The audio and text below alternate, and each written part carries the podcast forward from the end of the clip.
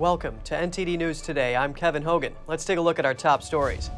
A new Twitter Files thread takes a deeper dive into how the FBI pushed Twitter executives to greater action, this against so called propaganda from foreign actors. The CDC allegedly removed data on defensive gun use from its homepage. It says the numbers are not accurate, and a judge in California made it easier for residents in the state to object to gun laws. Kari Lake calls for free and fair elections at America Fest in Phoenix.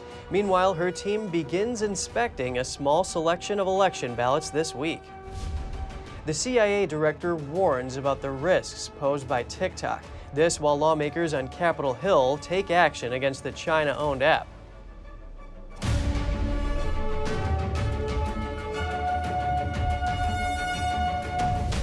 Internal Twitter records show the FBI questioned Twitter on state propaganda. That's what the latest installment of the Twitter files published yesterday evening reveals. NTD's Daniel Monahan has the story. The supplemental thread to Part 6 of the Twitter files sheds light on documented exchanges between the FBI and Twitter discussing the topic of foreign state actors on the social media platform. Taibbi wrote that FBI agent Elvis Chan contacted Twitter's Yoel Roth in July of 2020. He told Yoel to expect written questions from the Foreign Influence Task Force, which deals with cyber threats. According to Taibbi, the FBI sent Twitter a set of follow up questions after Twitter's June 20th briefing to DHS and the FBI on election security. Twitter testified then that it had not observed much recent activity from official propaganda actors on the platform. Agent Chan wrote that there was a lot of discussion within the U.S. intelligence community to get clarifications from Twitter.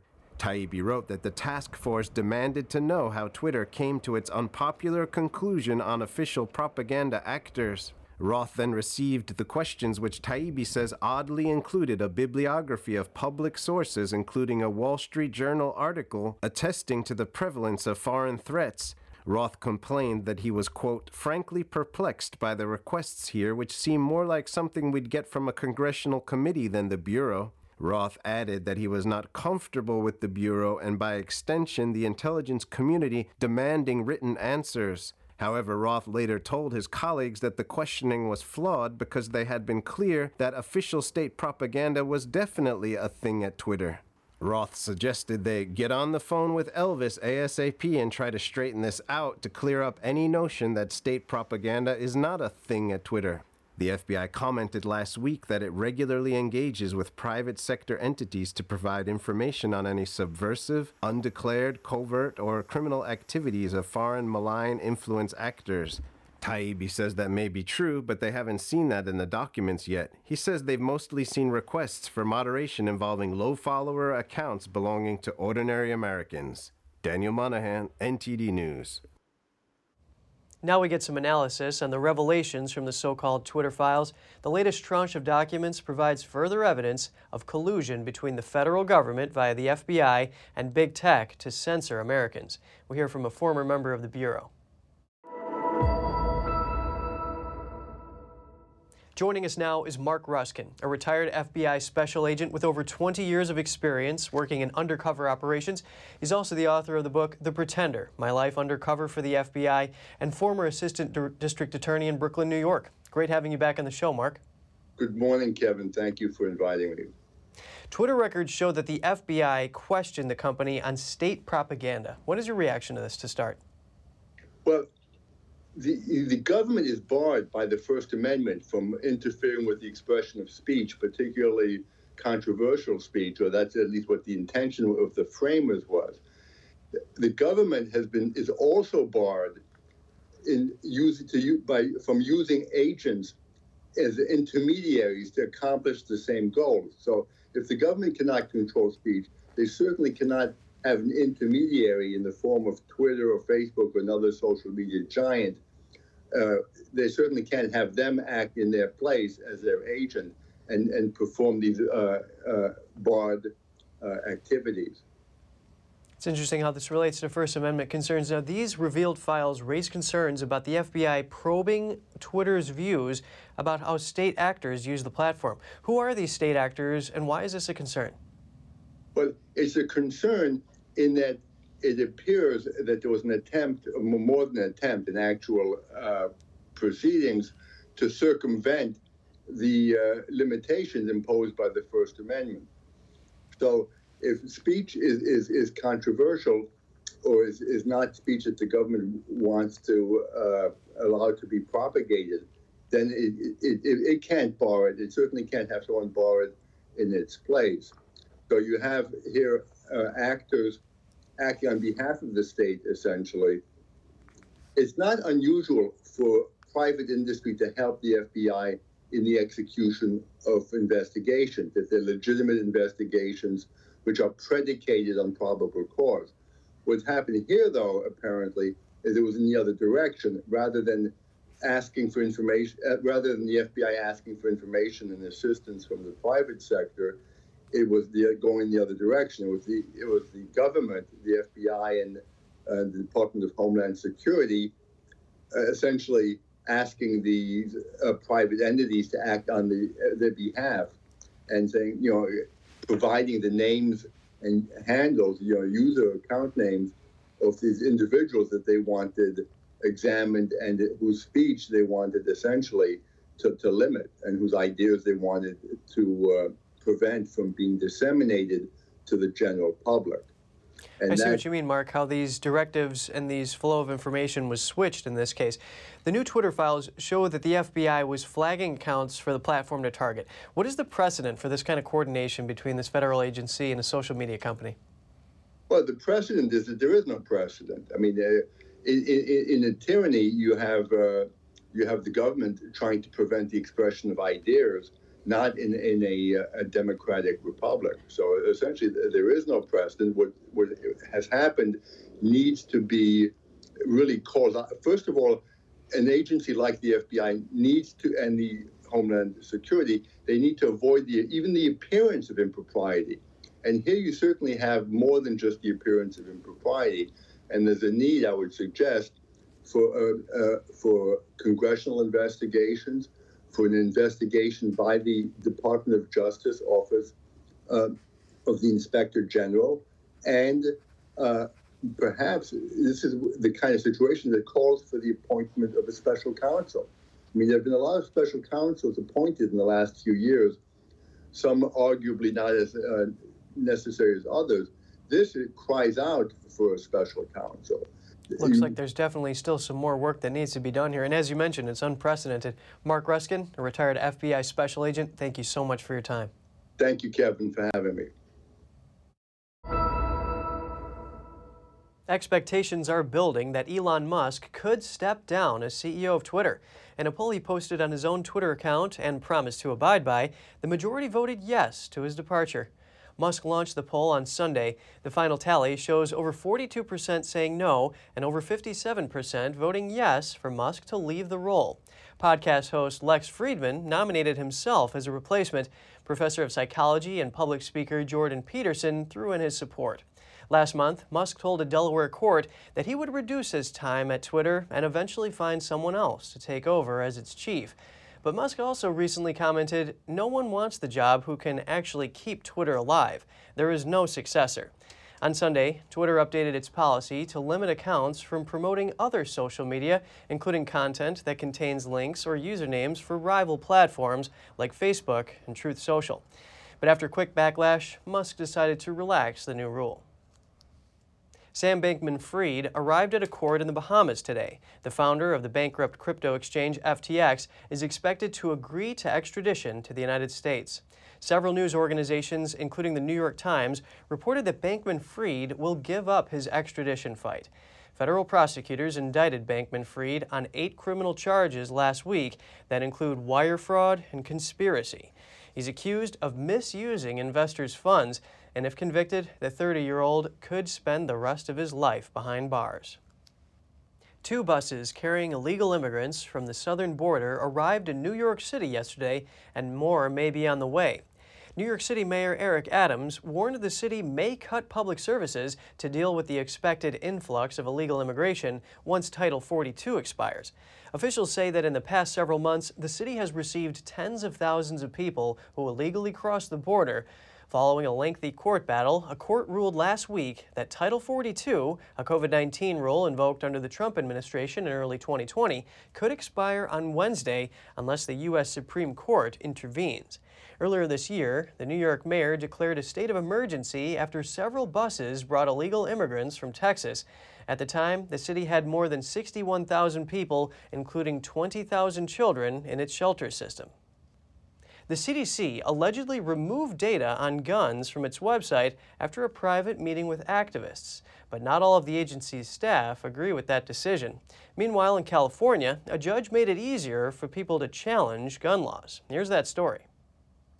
Newly disclosed emails show that the Centers for Disease Control and Prevention, or CDC, removed data on defensive gun use from its website after holding a private meeting with gun control activists. The paragraph originally stated estimates of defensive gun use vary depending on the questions asked population studied, time frame, and other factors related to the design of studies. The report, Priorities for Research to Reduce the Threat of Firearm Related Violence, indicates a range of 60,000 to 2.5 million defensive gun uses each year. The page now says estimates of defensive gun use vary depending on the questions asked, population studied, time frame, and other factors related to study design.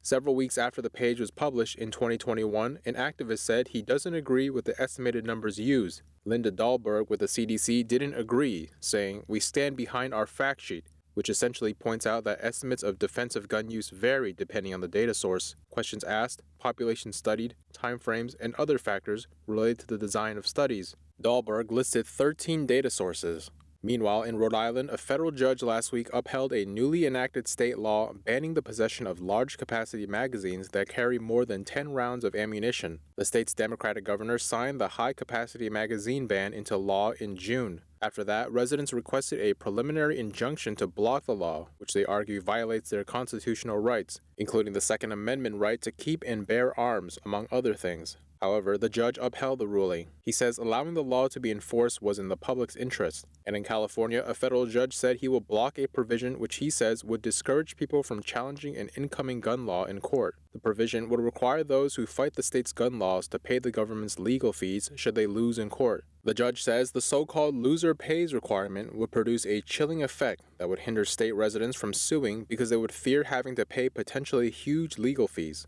However, the judge says he'll not prevent the rest of the statute from coming into force, which would prohibit the sale of certain so called assault weapons and a ban on guns lacking serial numbers. Kari Lake has vowed to take her election fight all the way to the Supreme Court if necessary. She made an appearance at the Turning Point USA America Fest yesterday in Phoenix, Arizona. NTD's Daniel Monahan has more.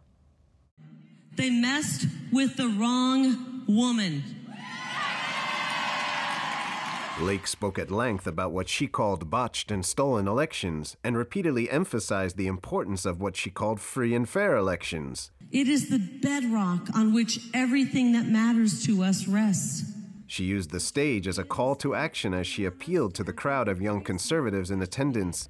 The event's website described it as the largest celebration of our constitutional rights and freedoms. Lake discussed hot button issues like guns, abortions, fentanyl, and the border. We will not have leaders in office that protect our rights unless we have free and fair elections and we stand up at this very moment. Between criticizing what she called the fake media, her opponent Katie Hobbs, and Maricopa County elections officials like Bill Gates, she promised to remain a thorn in their sides. I think they're all wondering what I'm going to do. I'll tell you what, I'm not just going to knock that house of cards over. We're going to burn it to the ground.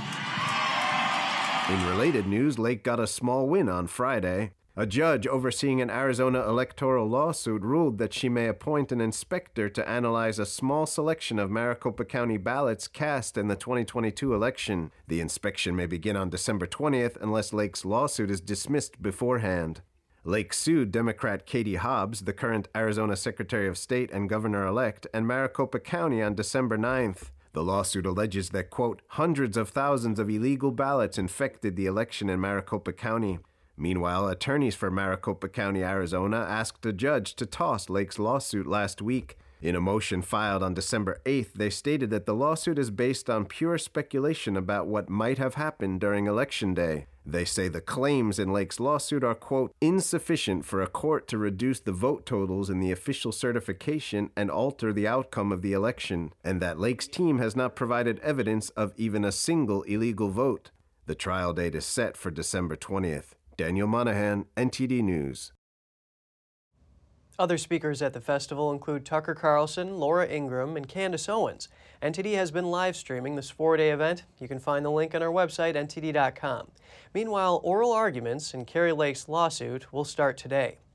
The director of the CIA is warning about the dangers and risks posed by TikTok. He is highlighting the Chinese regime's control over the social media platform. Here are the details. CIA Director William Burns discussed social media platform TikTok in an interview with PBS last Friday. Burns said he agrees with FBI Director Christopher Wray's assessment that TikTok is a threat to national security. I think it's a genuine concern, I think, for the U.S. government um, in the sense that because the parent company of TikTok is a Chinese company, um, the Chinese government um, is able to, you know, insist upon extracting the private data of a lot of TikTok users in this country, and also to shape the content of what goes on to TikTok as well to suit the interests of the Chinese leadership. I think those are real challenges and, and a source of real concern. Many federal agencies have already banned TikTok from government owned devices. These agencies include the White House, the Pentagon, the Department of Homeland Security, and the State Department. As you know, some American uh, lawmakers want to ban hmm. TikTok. Do you think that's a good idea? Well, you know, in my role, see, this is where blessedly is an intelligence in an intelligence role. I mean, I'm not, I, am not going to offer judgments on those kind of policy or legislative decisions. What I would underscore, though, is that it's genuinely troubling um, to see, you know, what the Chinese government could do to manipulate TikTok. Burns has this recommendation for people using the app. And what would you recommend people tell their children or their uh, young friends about whether to use TikTok? No, I'd be really careful. Last week, the Senate passed a bill to bar all federal employees from using TikTok, and House Speaker Nancy Pelosi also supports the move. A spokesperson for Pelosi said that she supported appending it to a government funding bill. The bill is set to go to the House floor this week. If the House approves the TikTok provision, the Senate would have to add a similar ban to its version of the spending bill. That's before the bill could go on to President Biden for signature. And still to come, a winter storm is set to hit much of the country right before Christmas. Expect snow, rain, and strong wind. Find out which day has the worst travel outlook. And the cost of winter heating has risen across the U.S., and there is concern that prices could stay high. More in just a moment here on NTD News Today.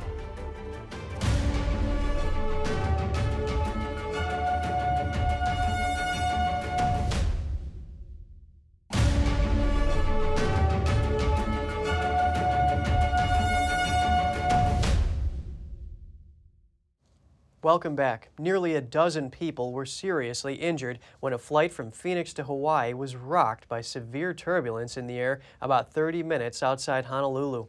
Honolulu Emergency Medical Services says 11 people on the Hawaiian Airlines flight were taken to the emergency room in serious condition, and nine others were transported in stable condition. Responders treated 36 people in all. The youngest was 14 months old. The agency said the wounds included a serious head injury, lacerations, bruising, and loss of consciousness. The flight carried nearly 280 passengers and 10 crew members. The Hawaiian Airlines chief operating officer praised the aircraft's crew, including three who were injured. He added that there is a lot of unstable air in the flight path currently. A meteorologist with the National Weather Service in Honolulu confirmed there was a thunderstorm advisory in the flight path of the plane.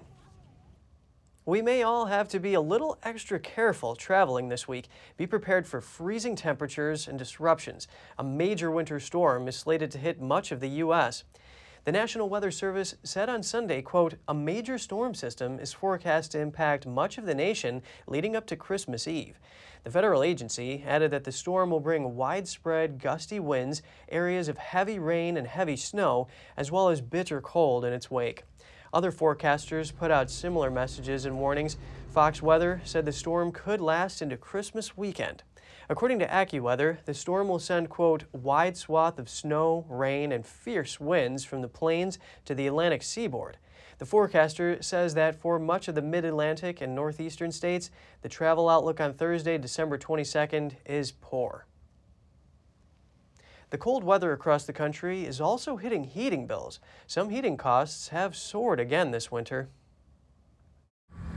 Households are paying a lot more this year to guard against winter's chill. The U.S. Energy Information Administration projected most households would see a jump in heating costs based on NOAA's forecast of a slightly colder winter. We expect because of a colder winter, folks are going to be using more energy to heat their homes. The cost of heating a home with natural gas forecast to rise 28% for the winter, October through March. Heating oil up 27% over last winter. Electric heating costs up 10%. Most of the push in oil and natural gas prices here at home, a collision of supply and demand with uncertainty abroad, like that from Russia's war in Ukraine as this war continues and as uh, nations choose to further sanction Russia, you know that that would have a large effect on the way commodities are produced the way commodities move around the global market. And with lingering high inflation pushing up the cost of everything else from groceries to shelter. Even though energy prices have been cyclical in the past there's a lot of concern this year that these prices will stay high for the foreseeable future. Mark Wolfe of the national energy assistance directors association which represents state directors of the federal low income home energy assistance program known as LIHEAP says their recent report found more than 20 million American families behind on utility bills. We've never seen prices as high, along with high food prices and high rent prices. So this is a potential crisis coming. Meaning the winter could prompt more tough choices for some households.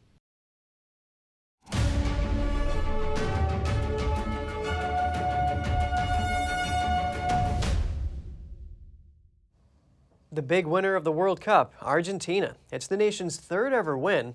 Onlookers saw an extraordinary final on Sunday as they beat France 4 2 on penalties. There were smiles all around for Argentina soccer fans as they jumped, danced, and shouted outside of the Lusail Stadium in Qatar following Argentina's third World Cup win. For these supporters, it was an extraordinary final, with Argentina beating France 4 2 on penalties after Lionel Messi scored twice in a 3 3 draw. After his record 26th World Cup match, 35 year old Messi claimed the trophy his nation coveted, elevating him alongside Diego Maradona, Argentina's first football god, who carried them to their last World Cup triumph in 1986. Fireworks burst as Messi lifted the trophy in Sunday's post match ceremony. In Argentina, fans crowded the streets of Buenos Aires, waving a giant flag along with many smaller ones as they rejoiced in the victory. But it was an entirely different scene in Paris. Many French soccer fans held their head in their hands after Argentina snatched the penalty shootout victory. And others, hoping to celebrate on the Champs Elysees Avenue, headed home in disappointment. In Qatar, French President Emmanuel Macron told reporters, quote, I would like to tell everyone who is listening to us tonight and who are sad that I share their sadness, but we can be proud of this team. France's Kylian Mbappe became the second man ever to score a World Cup final hat trick. But it was Messi's name to be chanted outside of the stadium. Messi with the World Cup? As jubilant supporters relished the World Cup outcome. Biochemistry connects mood and food, which means what you eat changes how you feel. Let's find out more. Here's Gina Marie with Strong Mind and Body.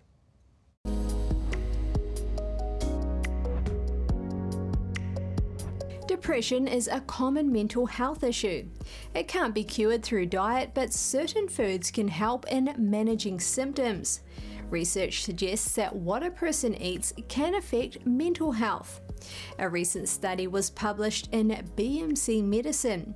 It showed that people with depression experienced improved mood when they ate a healthier diet. This healthy diet encouraged eating whole foods. It discouraged refined foods, fried foods, and sweet treats. So, what foods can help to relieve symptoms? Let's start with dark leafy greens. Dark leafy greens are nutrient rich inflammation fighters. Spinach, Swiss chard, and kale are examples. Leafy greens contain plenty of vitamins A, C, E, and K, as well as minerals and phytochemicals. Next on the list is avocados. The avocado contains a healthy fat in the form of oleic acid. It is considered good for the brain. The average avocado also has 4 grams of protein. It's also filled with different kinds of vitamin B, vitamin C, and E12. Next on the list is berries. An anti-depression diet includes blueberries, raspberries, blackberries, and strawberries because they are full of antioxidants. And finally, mushrooms. Mushrooms oppose insulin, lowering blood sugar levels and evening out mood. They also act like a probiotic to promote a healthy gut. Nerve cells in our gut make most of the serotonin in our body. This is an important neurotransmitter. In other words, a healthy gut equals a healthier brain. If you suffer from depression, you need to keep in mind that treating depression with diet may not be enough. If you think you are depressed, see your healthcare professional as soon as possible. We turn to three stories about animals. First, a big event at the Houston Zoo. Orangutan Rudy Valentino is celebrating his 45th birthday. Keepers say he has outlived all other male orangutans in North American zoos. Rudy has been at the Houston Zoo since 1978. There, another female orangutan has lived much longer at 50 years old. Orangutans are considered a critically endangered species of great apes. In the wild, they are only found on the Southeast Asian islands of Borneo and Sumatra. But zookeepers say the species can also become dangerous due to its strength. An adult male orangutan has the power of 8 to 10 men, so they dare not enter the enclosures where the animals live. In Brazil's Rio de Janeiro, Simba the lion is also celebrating a birthday, his 14th. He enjoyed a treat made of meatballs and chicken while visitors sang happy birthday to him. The zoo says the event is part of the local animal welfare program. They hope to create a vibrant lifestyle for the animals and to meet the behavioral needs of each species. The zoo also designed a special enclosure for Simba to recreate his place of origin. That's all for today's program. We're really glad to have you with us. I'm Kevin Hogan, NTD News, New York City.